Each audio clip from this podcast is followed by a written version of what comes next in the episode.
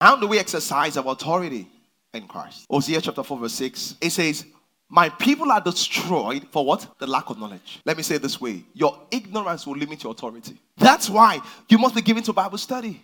You must allow the Holy Ghost to show you these things. Because authority is a function of, of knowledge. Learn to arrest demonic work early. Because when it gets worse, it's, you know, demon, even demons also, they, they don't know how, how much you know. So they'll be testing, they are testing, they will test it with one. Hey, he didn't respond. They will put two, he didn't respond. They will go and call six and seven. Let's enter at once. You just notice two months, no sales. Your wife can be sleeping, you wake up in the, in the night. Rabada kataya. Ah, I'm like the, the smell of my life is the smell of the food the Lord has blessed. In the name of the Lord Jesus Christ, you'll begin to declare stagnation is not my portion. My life is upward and forward. The path of the righteous, like a shining light that shines brighter and brighter to the close of the day. The key thing is this. So, why don't put us authority? Because a lot of people are ignorant of the authority, they don't know. So, how do you exercise your authority? Number one, through knowledge. Your ignorance will limit your authority. And that's why a lot of you that don't know how to go back to the YouTube to watch the messages, I personally I feel bad for you.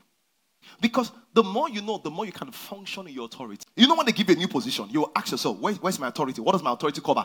The way you can know what your authority covers is to get close to the Word of God and through the fellowship of the Holy Ghost. Because it's the Holy Ghost that will open it up to you. These things are of the spirits, they are not of the head. To the head, it doesn't make sense. Because the way you use your authority, that by the time you exercise it, you start building confidence. It works more. It works more. It works more. So you have to start from somewhere. This is why your authority never works.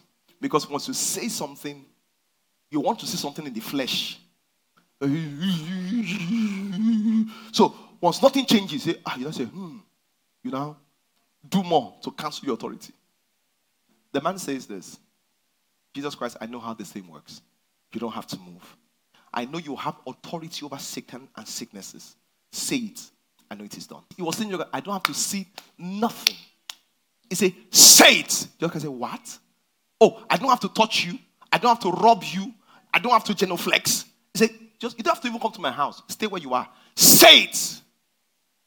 The people that understand the authority the most understand the power of the spoken word. So once you send the signal, it doesn't matter what happens. I know it is done. Because the man of authority has spoken. People that understand the authority the most understand the power of the spoken word.